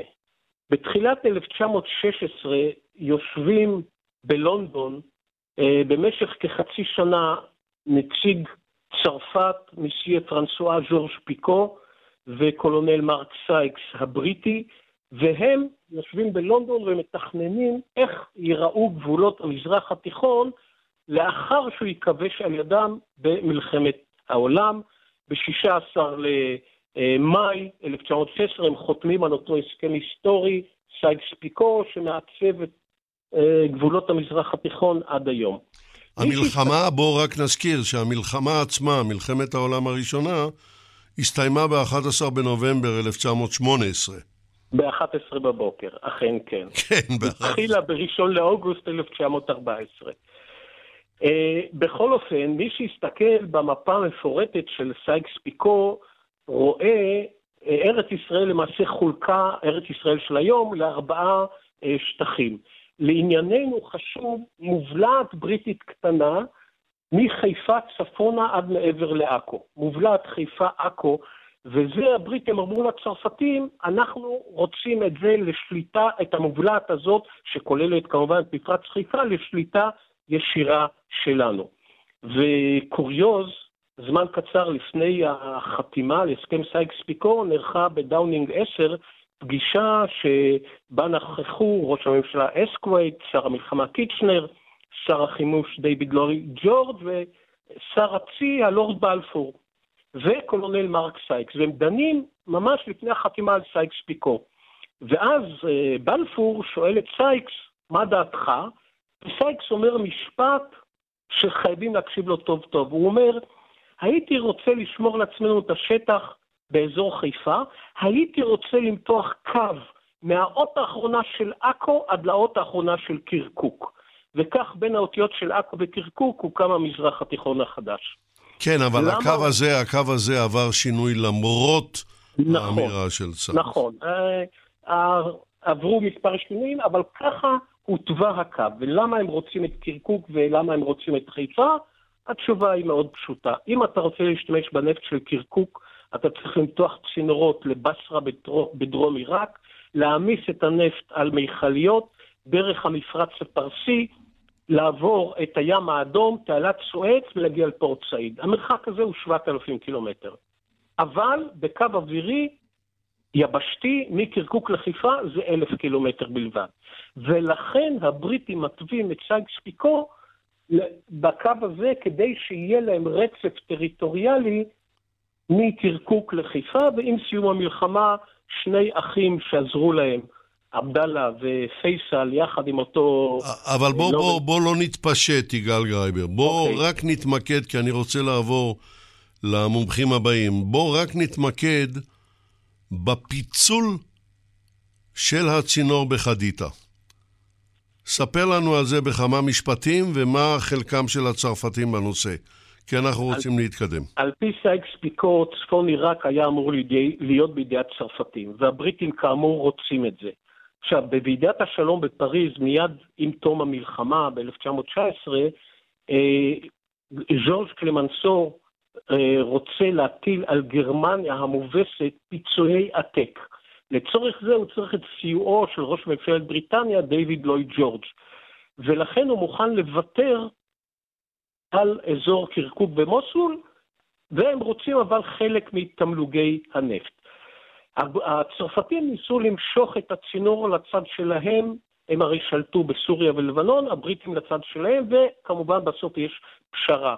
הצינור יצא מקרקוק מערבה למרחק של 240 קילומטר לעיר בשם חדיתה, ושם הוא התפצל. הזרוע הצפונית המשיכה לטרטוס שבלבנון, שבשליטה צרפתית, קו ה-T, מה שהזכרנו, והזרוע הדרומית הלכה לכיוון אה, נמל חיפה, ולכ... אה, חיפה, נמל עוד לא היה, ולכן היא נקראה אה, קו ה-H'ים. לחיפה זה היה מרחק של 992 קילומטר. כמה H'ים היו? היו שישה H'ים. וחיפה, איזה היא? חיפה היא לא H. דרך אגב, בדיעבד, יותר מאוחר, כבר בשנות ה-40, שדה התעופה הבריטי רמת דוד קיבל H7. אבל זה כבר uh, אחרי המלחמה. זה סיפור אחר. חיפה עצמה, כן. באיזה מעמד? חיפה, הבריטים באותה תקופה, וזה יעיד העד הבא, פרופסור סופר, הבריטים מתכננים אותה כעיר התעשייה הגדולה ביותר באימפריה. אבל אתה לא עונה לי על השאלה, יגאל. אני, אני שאלתי, האם חיפה קיבלה H? לא, לא, חיפה לא קיבלה H. למרות שהצינור מי... הוא H, חיפה. נכון, מי שקיבל את ה-H זה בוסטרים, זה תחנות שאיבה לאורך הצינור, שהתפקיד שלהם היה לדחוף את הדלק מקרקוק לחיפה ולטריפולי. אותן תחנות שאיבה שדיברתי עליהן בפתיח. נכון. תודה רבה לך, יגאל גרייבר. אל תרד מהקו, יישאר איתנו, כי אני רוצה לעבור לעד השני, והוא פרופסור ארנון סופר. בוקר טוב לך, שבת שלום. בוקר טוב, יצחק. פרופסור אה, סופר הוא פרופסור אמריטוס מן החוג לגיאוגרפיה באוניברסיטת חיפה, ומספריו הידועים, התעשייה באזור מפרץ חיפה בהוצאת החברה לחקירת ארץ ישראל ועתיקותיה, 1977. ספר נוסף חשוב, אטלס חיפה והכרמל, עם פרופסור ברוך קיפניס, בהוצאת אוניברסיטת חיפה. ולשאלה הראשונה, אני אשמיע לך מונח ואתה תדבר עליו. המונח הוא אם התעשיות. מה מקורו, מאין הוא נובע, מה אתה יכול להגיד עליו? אה, יופי של שאלה, כי כשאתה בונה מפעל קטן, אתה בונה אותו והוא נשאר קטן ובגללו לא יבוא שום מפעל חדש לאזור. כשאתה מניח צינור נפט, זה שינוי כזה דרמטי עם השפעה חובקת עולם. והוא נקרא אם תעשיות משום שתעשיות רבות מתחילות להתקרב אליו כי צריכים אותו, כי זה הנפט. והדבר הראשון שבאמת קורה פה בחיפה זה הקמת בתי, מבחינתנו לא הראשון, אבל החשוב ביותר זה הקמת בתי הזיקוק. זה כבר לקראת מלחמת העולם השנייה. הצינור דרך אגב מגיע ב-32, הנמל נבנה, נגמר ב-33. אתה מתכוון ל-1932, 1933? 22, 1940, 1933, הנמל, ובתי הזיקוק ב-1938, שנה וחצי לפני פרוץ המלחמה. מזרזים באמת את הבנייה כי ברור לגמרי שהצי הבריטי באזור צריך דלק משלו. הנה מה שקרה, בתי זיקוק קמים, והם בעצמם גם mother industry, הם תעשיות. אני חושב שאני אגזול את כל ההרצאה אם אני אתחיל לפרט, שזו הייתה לי חוויה בדוקטורט, לראות מה בתי זיקוק מי משכו.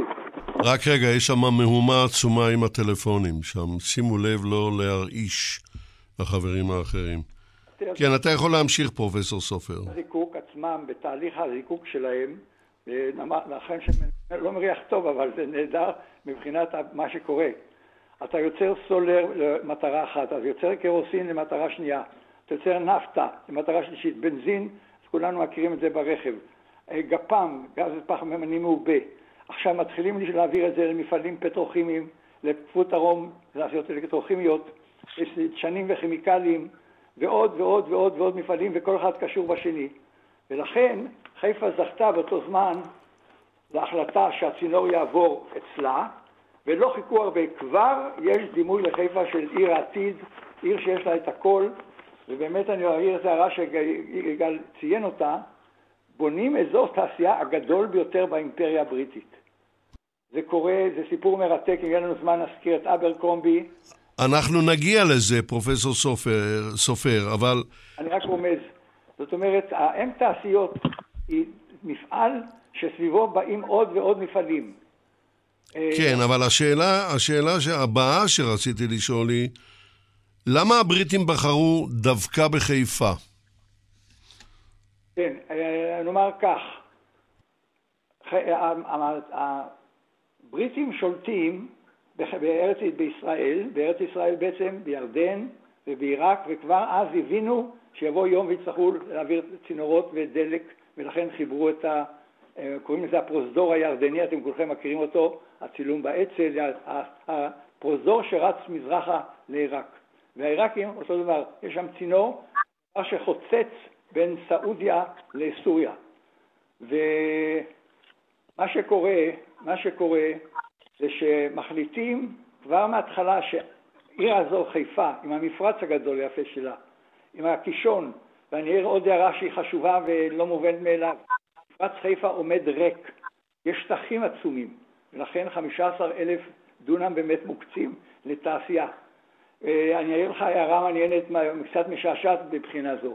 היות והאזור התעשייה היה רחוק יחסית מחיפה, ושם הוקמו התעשיות הגדולות ביותר בארץ ישראל דאז, וולקן, פיניציה, אה, אה, מפעלי עטה הגדולים, נשר, ואחר כך היה גם קייזר אילין, מי שזוכר. כל אלה נצמדים לחיפה ובאים הנה, והעיר גדלה ופורחת, והכל רץ סביב שני העוגנים האלה. העוגן הראשון זה צינור הנפט, והעוגן השני בתי הזיקוק. ובאמת יש לזה המשך. מהנדסים באים הנה, ויש להם את הטכניון, וכוח האדם הוא מעולה, והיהודים מגרמניה שבורחים מהיטלר באים רבים הנה ומשקיעים פה תעשיות, והשאלה ששאלתי את כולם, למה פה? אז כולם חוזרים ואומרים, בתי זיקוק, צינור נפט, מרחבים גדולים, יש מים, יש מפרץ, יש נמל, והנמל הזה... כן, אבל אתה רצית לספר לנו עוד uh, פרט מצחיק, כאילו מצחיק, והוא נוגע לנסיעות 아, כן, בשבת, כן. אז אולי uh, תפתח את זה במשפט או שניים. סליחה, כיוון שלא הייתה ברירה אלא לנסוע בשבתות למפעלים, כי אי אפשר לעשות את התנורים כל יום שישי. לעבוד שם 24 שעות ביממה כל השבוע. לכן, גם הרבנות של, של טרום מלחמת, טרום אה, מדינת ישראל הרשתה בחיפה לקיים תחבורה ציבורית בשבת. במילים אחרות, זה לא היה אומץ לב מיוחד של אבא חושי, אלא צורך השעה. היו חייבים לנסוע נכון. לבתי הזיקוק, ואותם אי אפשר לנטוש אפילו יום אחד בשבוע. ודשנים וכת... אותו דבר. ווולקן אותו דבר, איפה שיש תנורים. כן, כן, אנחנו את, אה, את השמות של התעשיות האלה כבר, כבר מנית. השאלה הבאה שלי אליך, פרופסור סופר, היא זו. הלו, אם היינו מניחים, ו, ותנסה כגיאוגרף גם לעבור מאדרת לאדרת, אילו, היינו מניחים לכל צינור ה-H'ים האלה ולכל התעשיות, חיפה היא אחד המקומות, חיפה והכרמל והמפרץ, יכולים היו להיות אחד המקומות היפים ביותר בעולם, לא רק בישראל. אה, אני לא צריך לדבר בשמי, אלא אתה, יש לי שורה של ציטוטים של ליברפול השנייה, היא לונדון השנייה, ודיברו על מושג שהפך למושג עד היום, עיר העתיד. והציניקנים אומרים עיר העתיד לתמיד. כי כמו שהלך לה, והיא הייתה באמת נהדרת, והאוכלוסייה הגיעה לה, וטכניון, ונמל מודרני, ובסיסים בריטיים, היא הייתה הבסיס ששמר על תעלת סואץ. כל זה בעצם מתנפץ באחת עם הקמת מדינת ישראל והנתק המוחלט של מדינות ערב מישראל. כן. אבל, אבל אתה לא, לא ענית לי על הפגיעה ביופי הטבעי של חיפה כתוצאה מהקמת המפעלים הפטרוכימיים ובתי הזיקוק שם. אז מדוע דווקא חיפה? שוב, אם אתה תטייל איתי, אם יש לך דקה זמן, נטייל. בוא מ... נטייל, על כנפי הדמיון אפשר לעשות הכל. פורט סעיד צפונה. פורט סעיד הייתה עדיפה לבריטים בשלב מסוים, והם חשבו ששם יהיה הנמל המרכזי של אנגליה, בריטניה בארץ ישראל, גם בארץ ישראל וגם במצרים. מהר מאוד זה ירד, ואז אמרו אולי עזה. עזה נפלה כי היא מדברית והעורף שלה הוא עלוב, יחסית. יפו הייתה העיר המרכזית כי במרכז המדינה, היא שירתה גם את היהודים, גם את הערבים, ואחר כך הנמל הבא בתור זו חיפה, שהיא עדיין באופן תיאורטי עוד לא שמעו עליה. ואחר כך אני עולה לטריפולי שבלבנון, וכדאי להזכיר שבתי הזיקוק שהוקמו שם הם היו הסיבה ליציאת כ"ד יורדי הסירה המפורסמים שיצאו לפעולה. זה הזאת. סיפור בפני עצמו, אנחנו מכירים אותו, אבל בואו בוא נתמקד בנושא עצמו, פרופסור סופר. פסקדרון. פסקדרון שהייתה אז בטורקיה, והטורקים לוקחים אותה אחר כך לעצמם, ומנתקים את הקשר לסוריה, ומכל הרשימה שהבאתי, נמל אחד מחייך עם יתרונות גיאוגרפיים בלתי רגילים, הוא נמל חיפה. זה לא רק המפרץ, זה לא רק ההר הנהדר הזה, זה גם מה שאני קורא פרצת הקישון. זה המקום היחידי שאתה נוזב את הנמל ונכנס עד לעמק בית שאן בלי לעלות שום הר ושום גבעה. תחשוב על, על נסיעה ב, מיפו לירושלים, אתה עולה 700 מטר ויורד אחר כך לאזור סדום, ופה לא לאזור סדום, לאזור יד צפון ים המלח. ואם אתה יורד לסדום, אז אתה צריך לעלות את, את הנחלים הגדולים והתלולים של ירדן. וכאן, בנסיעה שטוחה, פחות או יותר, אתה מגיע לאירביד, ומאירביד במישור הגדול של המדבר הסורי עד לקרקוך. אז עכשיו בוא, בוא תמתין איתנו על הקו, כי אני רוצה... אחת, אסיים על אחת. הדמיון רץ כל כך מהר, שהוחלט שהרכבת תגיע מהר לטהרן, דרך בגדד, ומטהרן ייתכן ותגיע לבומביי, וכל זה בעורף, בעורף, בהינטרלנד של חיפה. ולכן היה בצדק הציפייה שהיא תהיה עיר העתיד הגדולה של המזרח התיכון. בסדר, אז בוא תמתין איתנו, פרופסור סופר. אני רוצה לרגע לחזור אליך, יגאל גרייבר. כן. ישנה, ישנם אדמות יפות מאוד, רחבות מאוד, במפרץ חיפה, והן בבעלות יהודית. עדיין אנחנו לא מדברים על הקריות.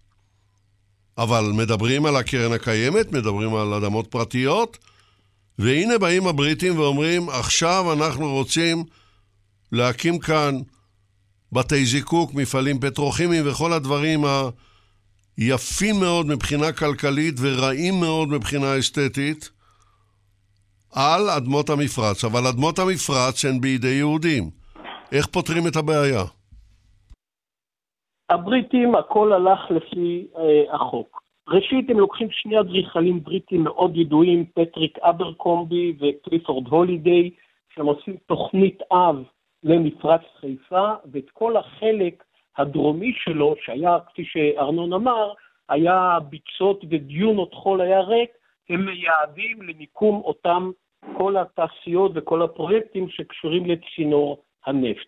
בפברואר 1929 נערכה בירושלים ישיבה של הוועדה המרכזית אה, של פלסטיין של אותם ימים לבניין ערים, ששותף בה גם מהנדס עיריית חיפה, דוקטור אסף ציפרין. ובישיבה הזאת הבריטים הם אלו שמכתיבים את כל האזור שבו יוקמו מתקני הנפט, התשתית התחבורתית, סתימת ערוץ הקישון והפנייתו לנתיב אחר ועוד ועוד, וכל זה לצרכים שלהם, הם מפרסמים את זה ברשומות ומפקיעים את האדמה הזאת. כמובן, היו מחאות יהודיות, כי הקרן הקיימת ייעדה את האדמות האלו להתיישבות יהודית, אבל כפי שאמרתי, חלקם הופקע לצורכי אה, כל הפרויקטים, כולל הם תכננו שם שני שדות תעופה. ובתי זיקוק בעתיד, וקווי צינורות, ותשתיות, ועוד ועוד ועוד. יש לנו מפה שמראה בדיוק את כל התשתיות שהבריטים אה, תכננו. הם, מה לעשות, כשאני אה, הלכתי לבית ספר, לימדו אותנו שהבריטים היו פרו-ערבים ואנטי-יהודים, והערבים לימדו בדיוק להפך. במחקרים מודרניים מסתברת תופעה מדהימה. הבריטים היו פרו-בריטים. Fuck the Jews, fuck the Arabs. ממש, ממש מדהים, כן. הם עשו מה שטוב לבריטים, לא למען יהודים ולא למען ערבים. טוב, אנחנו, אנחנו גם נדבר על ההתיישבות היהודית, כי בכל זאת הייתה התיישבות יהודית. הקריות, קריית מוצקין וקריית חיים וקריית ים והכול, אבל בשלב זה המתין איתנו על הקו יגאל גרייבר, אני רוצה לעבור לאריק טל. העד השלישי, אריק טל, בוקר טוב לך, שבת שלום. בוקר טוב, שבת שלום יצחק. אריק טל, לשעבר מנהל מתקן הטרמינל בחיפה בשנים 2002-2017, היום גמלאי. מהו מתקן קצה, אריק טל? בוא תלמד אותנו. המתקן קצה תפקידו להיות מחסן, לאגור את הדלק שהגיע מעיראק בקו IPC, והבריטים תכננו להוציא אותו לאירופה דרך בהתחלה שני אה, מקשרים ימיים שהם בנו במפרץ חיפה מול אה, קריית חיים. הם בנו שני אה, קווי דלק שהלכו מהטרמינל לתוך הים, בסביבות קילומטר היה אורכם. אוניות היו מגיעות למקשרים האלה בקצה הצנרת. בצנרת היה מחובר צינור גמיש, האוזנייה הייתה נקשרת ב- למצופים שהיו סביב המקשר. היו מרימים את הצינור, מחברים לאונייה ודוחפים דלק מהטרמינל שנאגר במיכלים לכיוון האונייה והוציאו אותו מאירופה. עם השנים הכיוון השתנה. רגע, רגע, על זה אני בדיוק רוצה לדבר. פרצה מלחמת העצמאות, זמן קצר לפניה, אני מדבר, היא פרצה כבר ב... בכ"ט בנובמבר, יום אחרי הכ"ט בנובמבר 47. כן. כן. סגרו את השיבר בצפון עיראק. ב-48 סגרו את השיבר בצפון עיראק. ולא הגיע עד היום אפילו טיפת נפט אחת. לא. לא מה? הגיע עד היום. אז איך, איך בתי הזיקוק מתקיימים? מה קורה? אז אה, אכן אה, בערך כשנתיים אה, בתי הזיקוק כמעט חדלו מלפעול, כי לא הגיע דלק.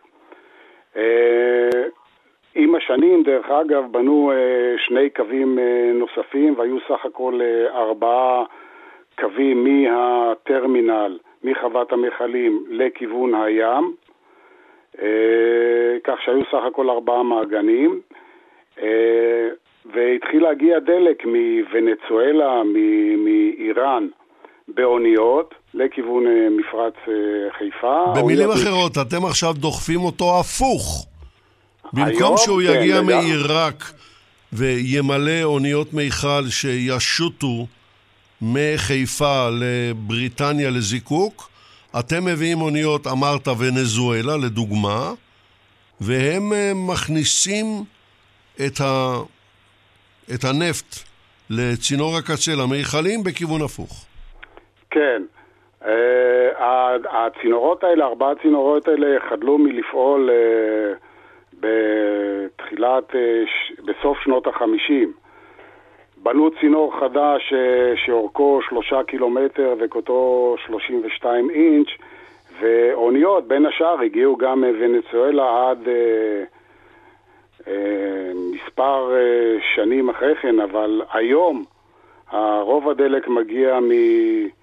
מרוסיה, מנובו-רוסיסק, אה, מהים השחור, והרבה דלק, דרך אגב, בנו במקום ה-IPC אה, שני קווים שהונחו מקירקוק לכיוון שיאן בטורקיה, והדלק אה, מגיע דרך אה, הנמל הזה, דרך שיאן לכיוון אה, חיפה, ואוניות פורקות הדלק בצינור. הונח דרך אגב צינור חדש, שבנייתו הסתיימה ב-2013, ולמעשה כל הצנרת שהונחה בתקופת הבריטים וגם הצינור הזה שהונח ב-1961, כולם הוצאו מקרקעית הים. אה, פשוט אה, לא לפגוע בסביבה ולמנוע זיהומים. עכשיו, אה, מתוך הדברים שלך עולה דבר מאוד מעניין, שהוא מאוד מאוד אקטואלי.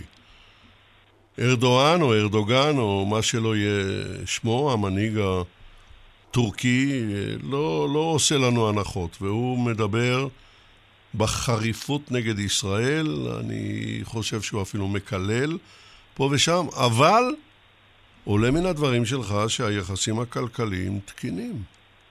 או לפחות בכיוון הזה, אנחנו יודעים שגם בכיוונים אחרים הם אה, פעילים לגמרי בין ישראל לטורקיה, לא כן? אה, ככל שידוע לי, כן.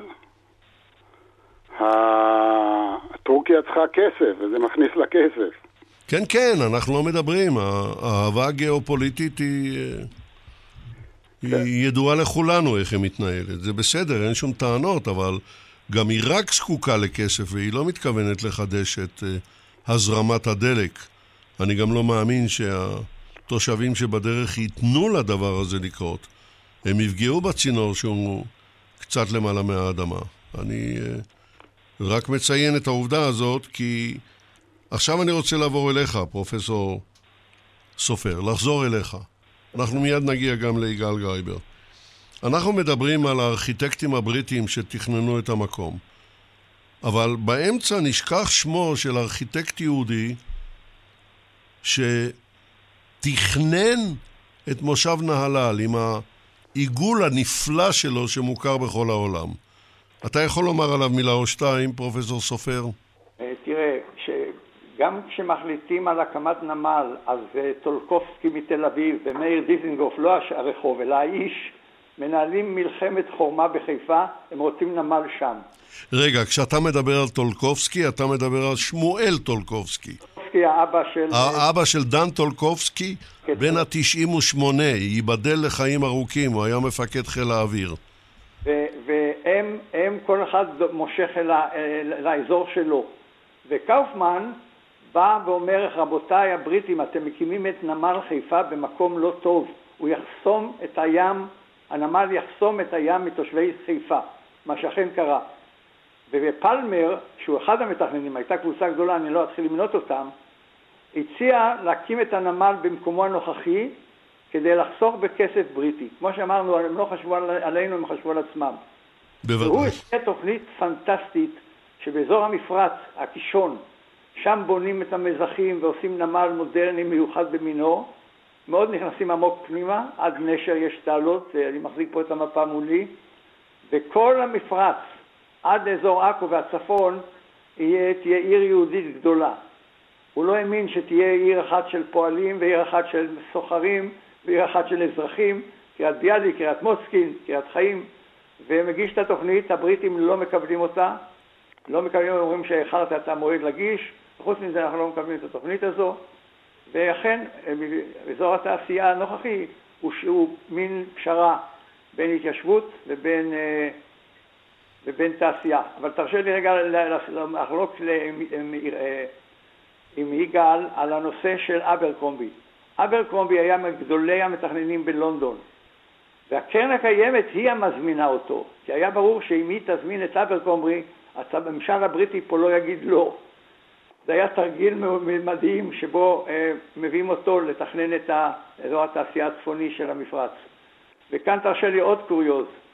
בבתי הזיקוק, למה הם יושבים כל כך רחוק מהים? הרי הם צריכים היו להיות ליד חוות המכליות, ליד האצטדיון של קריית חיים. ברגע שהבריטים מתכננים לבנות שם בית זיקוק גדול עם יותר מ-1,500 דונם, אה, באים היהודים ואומרים לא, לא, לא, יש אקולוגיה, אנחנו בונים כעת שכונה ששמה קריית, עוד לא באו הימה, כי חיים ארלוזרוב עוד היה בחיים, אחר כך היא תיקרא קריית חיים, ואנחנו רוצים להזיז את התעשייה, את בתי הזיקוק רחוק יותר, שלא יפריע לקריות. הבריטים נעתרים לנו, ופה מאז, כמו שעוד סיפור שרץ שנים, ברחוב שדרות ההסתדרות, מהצ'ק פוסט צפונה, בנו, אמרו ככה, כל התעשיות המזהמות יהיו ממזרח לכביש. הגיע יהודי מסכן עם חבית עם צבע, אמרו לו לא, לא, אתה הולך לאסקר, אתה הולך לעטה, או אתה תקים את המפעל עם, עם טמבור מהצד המזרחי של הכביש. ובתי הזיקוק זזים ועומדים במקומם הנוכחי, ואז היהודים בחוצפה אומרים לבריטים, כן, אבל אדמות שהקמתם את המפעל הן אדמות פוריות, אנחנו רוצים פיצוי. שוב הבריטים נענו לנו ונתנו לנו את כל הדיונות מקריית חיים בערך ועד לאזור אה, התעשייה של עכו. כל המרחב הזה הפך להיות יהודי. כן, זה, זה מאוד מעניין. אנא, יישאר איתנו על הקו. רק הערה קטנה לטובת המאזינים. קריית חיים, למשל, היא על שמו של חיים ארלוזורוב, דוקטור חיים ארלוזורוב, שהיה האיש שעמד בראש המחלקה המדינית של הסוכנות, האיש השלישי שעמד שם, הוא נרצח ב-33 וקריית חיים קמה ב-33. וזה הקשר. עכשיו אני רוצה לחזור אליך, יגאל גרייבר, ההיסטוריון של חיפה, חוקר העיר. אנחנו בספטמבר 1936. ווינגייט ולורנה, ווינגייט הידיד, מגיעים לחיפה. ספר לנו כן. על זה. אה, ווינגייט שהוא היה אה, קצין מודיעין דובר ערבית, מגיע בספטמבר 36 לחיפה, אה, צריך לזכור, ב-19 לאפריל 36 מתחיל מה שנקרא המרד הערבי הגדול. והוא מגיע לכאן כקצין מודיעין דובר ערבית, מטבע הדברים בריטי דובר ערבית, הוא בטח פרו-ערבי. ווינגייט ואשתו לורנה יושבים בחיפה שלושה חודשים עד דצמבר 36. הם שכנים של הדוד של עזר ויצמן, יחיאל ויצמן, ותוך שלושה חודשים שניהם הופכים לפרו-ציונים בלי מרכאות. אה, בצורה בלתי רגילה, ויש לנו דיווחים על הדיבורים שלה ושלו. אתה מדבר אופן, גם על אורנה כמובן. שזה... ודאי, הם חיים בהדר הכרמל, כפי שאמרתי, שכנים של יחיאל ויצמן, ודוד הכהן ועמנואל וילנסקי, שהיה ראש השיש של חיפה, מכירים אותם, ונוצרת היכרות הדוקה וזהות אינטרסים. אם אני לא טועה, יחיאל ויצמן היה אביו של עזר ויצמן, הלא כן?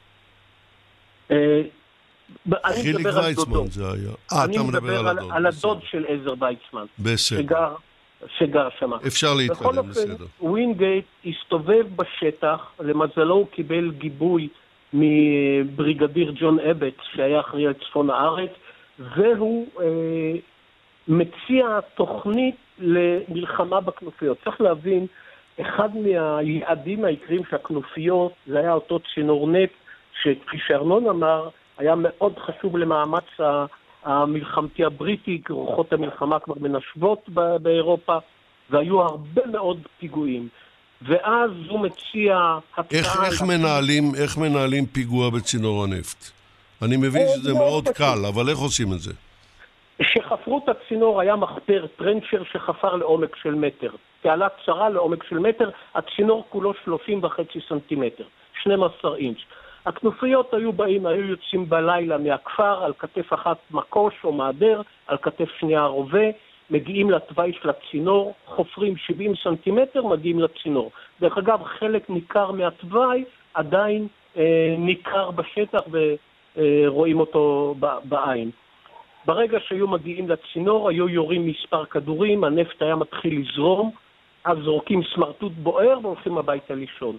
ועד שהבריטים היו מצליחים לכבות, נשרפו כמויות אדירות של אה, נפט גולמי, ונגרם נזק מאוד גדול. לכן... זה דומה, זה דומה לצינור הגז ממצרים לירדן, שהושבת מפני שלא הפסיקו לפגוע בו. אכן, החוליות של דאעש, של הבדואים בסיני, באזור אל-עריש, שייח' זוויד, עשו דברים אה, אה, אה, דומים. בכל אופן, על פי הצעתו של אה, ווינגייט, ב-13 ליוני 1938 הוא מקים יחידה ה-Special Night Squads, פלגות הלילה המיוחדות, שבהתחלה היו בה 18 חיילים וקצין בריטי ו-24 לוחמים יהודים.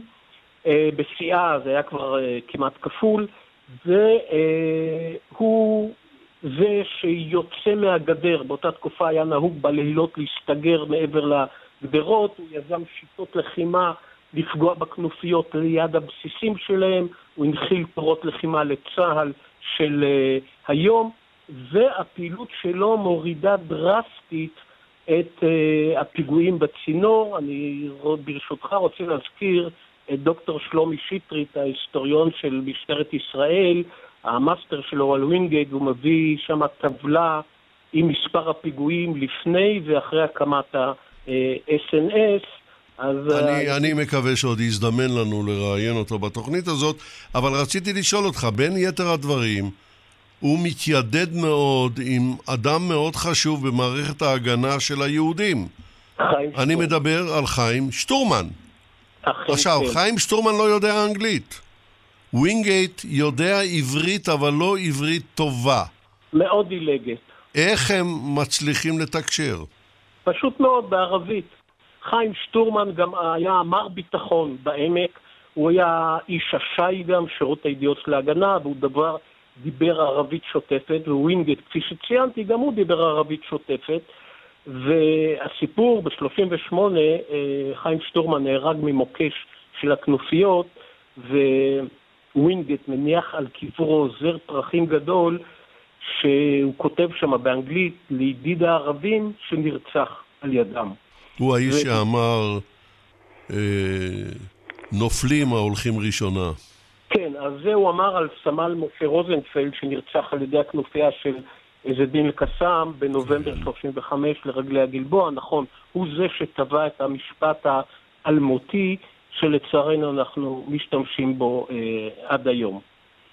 אז זה לגבי הווינגייט, הידיד המפורסם, אבל צריך להזכיר עוד אה, דבר, נקודה ברשותך. ראשון לספטמבר 39, פורצת מלחמת העולם השנייה, ומפרץ חיפה, כפי שארנון תיאר ואריק וכולנו, עמוס או רווי במתקנים אסטרטגיים בריטיים, בעיקר דברים שקשורים לנפט. במשך מלחמת העולם השנייה, ארץ ישראל הופצצה 29 פעמים על ידי איטלקים, גרמנים וצרפתים, צרפת של וישי. מתוך ה-29 פעמים, 25 פעם מפרץ חיפה. בגלל בתי הזיקוק, הטרמינל, הנמל, השדה תעופה, כל בתי המלאכה הראשיים של הרכבת, כל המתקנים האסטרטגיים הבריטיים שהיו מרוכזים במפרץ חיפה, אז יש לנו גם את ה... אבל בואו נציין הזאת. למען הדיוק ההיסטורי, גם תל אביב הופצצה על ידי האיטלקים, ושם היה המספר הגדול של הקורבנות. נכון, אתה צודק, תל אביב הופצצה רק, במרכאות כפולות ומכופלות, רק פעמיים, אבל מספר ההרוגים שם היה אה, יותר, הרבה יותר גדול מאשר... הם פגעו בבתי בחיפה. מגורים. דרך אגב, בחיפה למעלה ממחצית מההרוגים היו ערבים. אה, תושבי חיפה, כי הפצצות לא היו, היו פצצות טיפשות, לא כמו פצצות של היום, חכמות, והם הפציצו מגובה של מספר קילומטרים, ככה שגם העיר התחתית של חיפה נפגעה יותר מכל המתקנים ונהרגו עשרות רבות של אה, תושבים בחיפה. מהפצצות האלו. כן, עכשיו בואו בוא נחזור אל אה, פרופסור סופר. אתה עדיין איתנו, אני מקווה. כן. אתה רוצה להגיב על הדברים האלה או להוסיף עליהם? הדברים האלה הם מדברים בעד עצמם. אני רוצה שתרחיב טיפה את הדיבור על uh, התחרות בין uh, תל אביב לחיפה, מפני שחיפה יועדה להיות העיר המרכזית בישראל, לא תל אביב. מה מקור התחרות הזאת ואיך היא מסתיימת אנחנו יודעים, אבל בוא תאמר כמה מילים על הדבר הזה. תראה, לפני הקמת המדינה, אתה מסתכל על חיפה, והיא נמצאת בין ארבע בירות חשובות, כמו ביירות, דמשק, תל אביב, ירושלים ואמ"ן. זה, זה מקרה מעניין. כאשר אמרתי כבר, האינטרלנד שלה, העורף הכלכלי, זה של הנמל ושל העיר, הוא בעצם כל המזרח התיכון, דרך הכביש שעובר את הקישון והיום באמת שמה מסילת הברזל החיג'אזית והיום המודרנית שעוברת לכיוון בית שאן. זו, זו הפרוזדור שממנו באמת מגיע אחר כך צינור הנפט וכל דבר אחר וטוב. יש לך רכבות שמובילות ללבנון ולמזרח ולדרום, ויש חזה תעופה קטן שמשרת בהצלחה את מי שמחפש בעיקר הנסיעה לכיוון הודו, והחלומות של הבריטים הם אינסופיים. לחשוב, יש תמונה נהדרת של צילום אלכסון שמסתכלים על חיפה, והם רואים את טהרן ואת בתי הזיקוק של דהרן במפרץ ליד בסרה. חיפה אמורה הייתה להיות הצומת הגדולה ביותר במזרח התיכון. ולכן גם התושבים מצביעים ברגליים. אני מסתכל על הנתונים בשנות ה-30. העיר הזו מקבלת 50 אלף יהודים בתוך עשור, זה מדהים. ולכן היו ציפיות שהיא תהפך לעיר המרכזית. וכאן מגיע... רק רגע, אני... פרופסור סופר, מה מספר היהודים בארץ ישראל באמצע שנות ה-30? באמצע שנות ה-30 אנחנו מתקרבים ל-450, 500 אלף תושבים. יהודים? יהודים. ולא יותר? ולא יותר, הרוב כמובן באזור חיפה, באזור uh, תל אביב, וכאן אני אוסיף עוד הערה, תל אביב מלכתחילה היא במרכז, היא במרכז, והכל גיאוגרפיה. ברגע שאתה במרכז, אז היא מרכז הכובד, וכל ההצלחה שיש לה היום, מטרופולין כמעט של 4 מיליון איש, הוא תוצאה של היותה במרכז. כן, אבל היא לא במרכז האזורי. לא במרכז האזורי נמצאת חיפה. קרה לנו אסון, אמרתי, נולדה מדינת ישראל, אני אומר את זה במרכאות אסון. באותו כן. רגע, ליל הקשרים, ואחר כך בהקמת המדינה, מנתקים אותנו מהעולם הערבי. ואם לא באים אלינו, אז נשארנו בבית.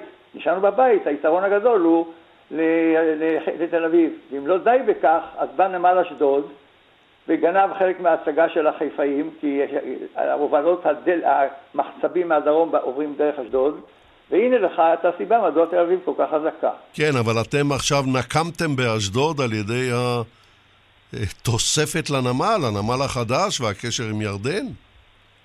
אה, מה, יש קשר עם ירדן? אני מנחש שיש, אבל אה, אוקיי, בואו לא נדבר על זה. לא, לא, לא מדברים על זה, אבל בנו תוספת לנמל, והאמריקנים כועסים עלינו, כי בנו את זה הסינים, והסינים ינהלו, והם גם מרגלים. לא, לא. זה, זה לא פשוט הסיפור הזה. נערבב כמה דברים ביחד. הנמל החדש שנבנה על ידי הסינים, ואם יהיה להם אה, אה, זכויות עליו למשך כ-25 שנה, זה סיפור אחד וזה הרגיש את האמריקאים. אבל בתוך הנמל הישן הוסיפו היום עוד מזח שהוא משרת את המדינה הזו, הידידותית הזו שלנו, שהיא כל כך חשובה לנו במזרח. אני מקווה מאוד, אני מקווה מאוד שמשם, מאירביד, זה גם יגיע לעיראק ולסעודיה. ככה אני מקווה. על כל פנים, אנחנו חוזרים אולי שוב היום, אם יהיה שלום, נחזור לעיר העתיד ששמה חיפה. אבל, אבל יש לחיפה עוד בעיה. חיפה היא לא מישורית. במישור אתה יכול לנסוע מהר, אתה יכול לבנות שיכונים גדולים, אתה יכול לנוע, לבלות. חיפה היא עיר הר תלול, ולכן העיר הזו, מאז ומעולם היא בנויה משכונות שכונות, שכונות שכונות, קשה לדבר על מטרופולין אמיתי. ועוד אסון קרה לנו. בתי, כל התעשייה הגדולה שדיברתי עליה בגאווה כזו, מנתקת את חיפה מהקריות, מהאינטרלנד שלה, המקומי.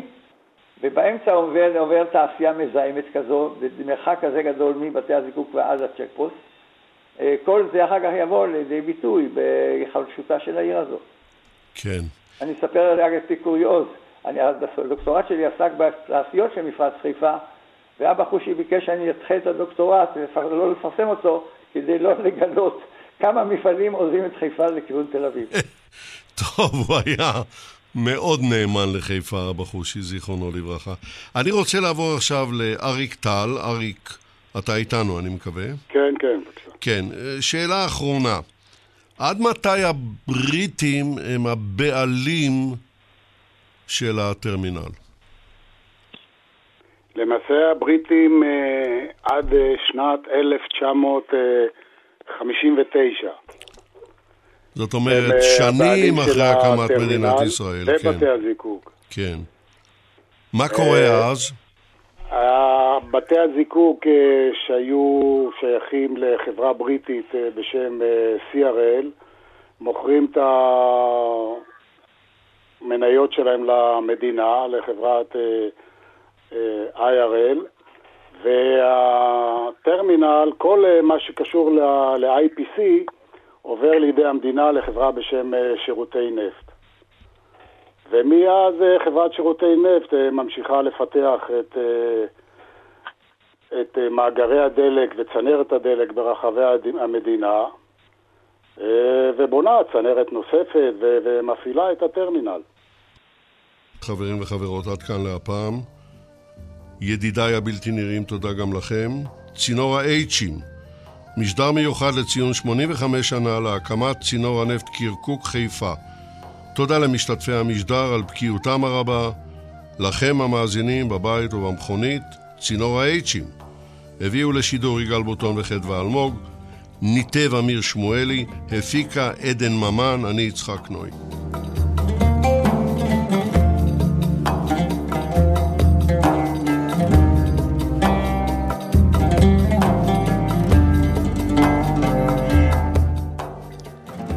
הבאנו בשידור חוזר את התוכנית שבת עולמית עם יצחק נוי.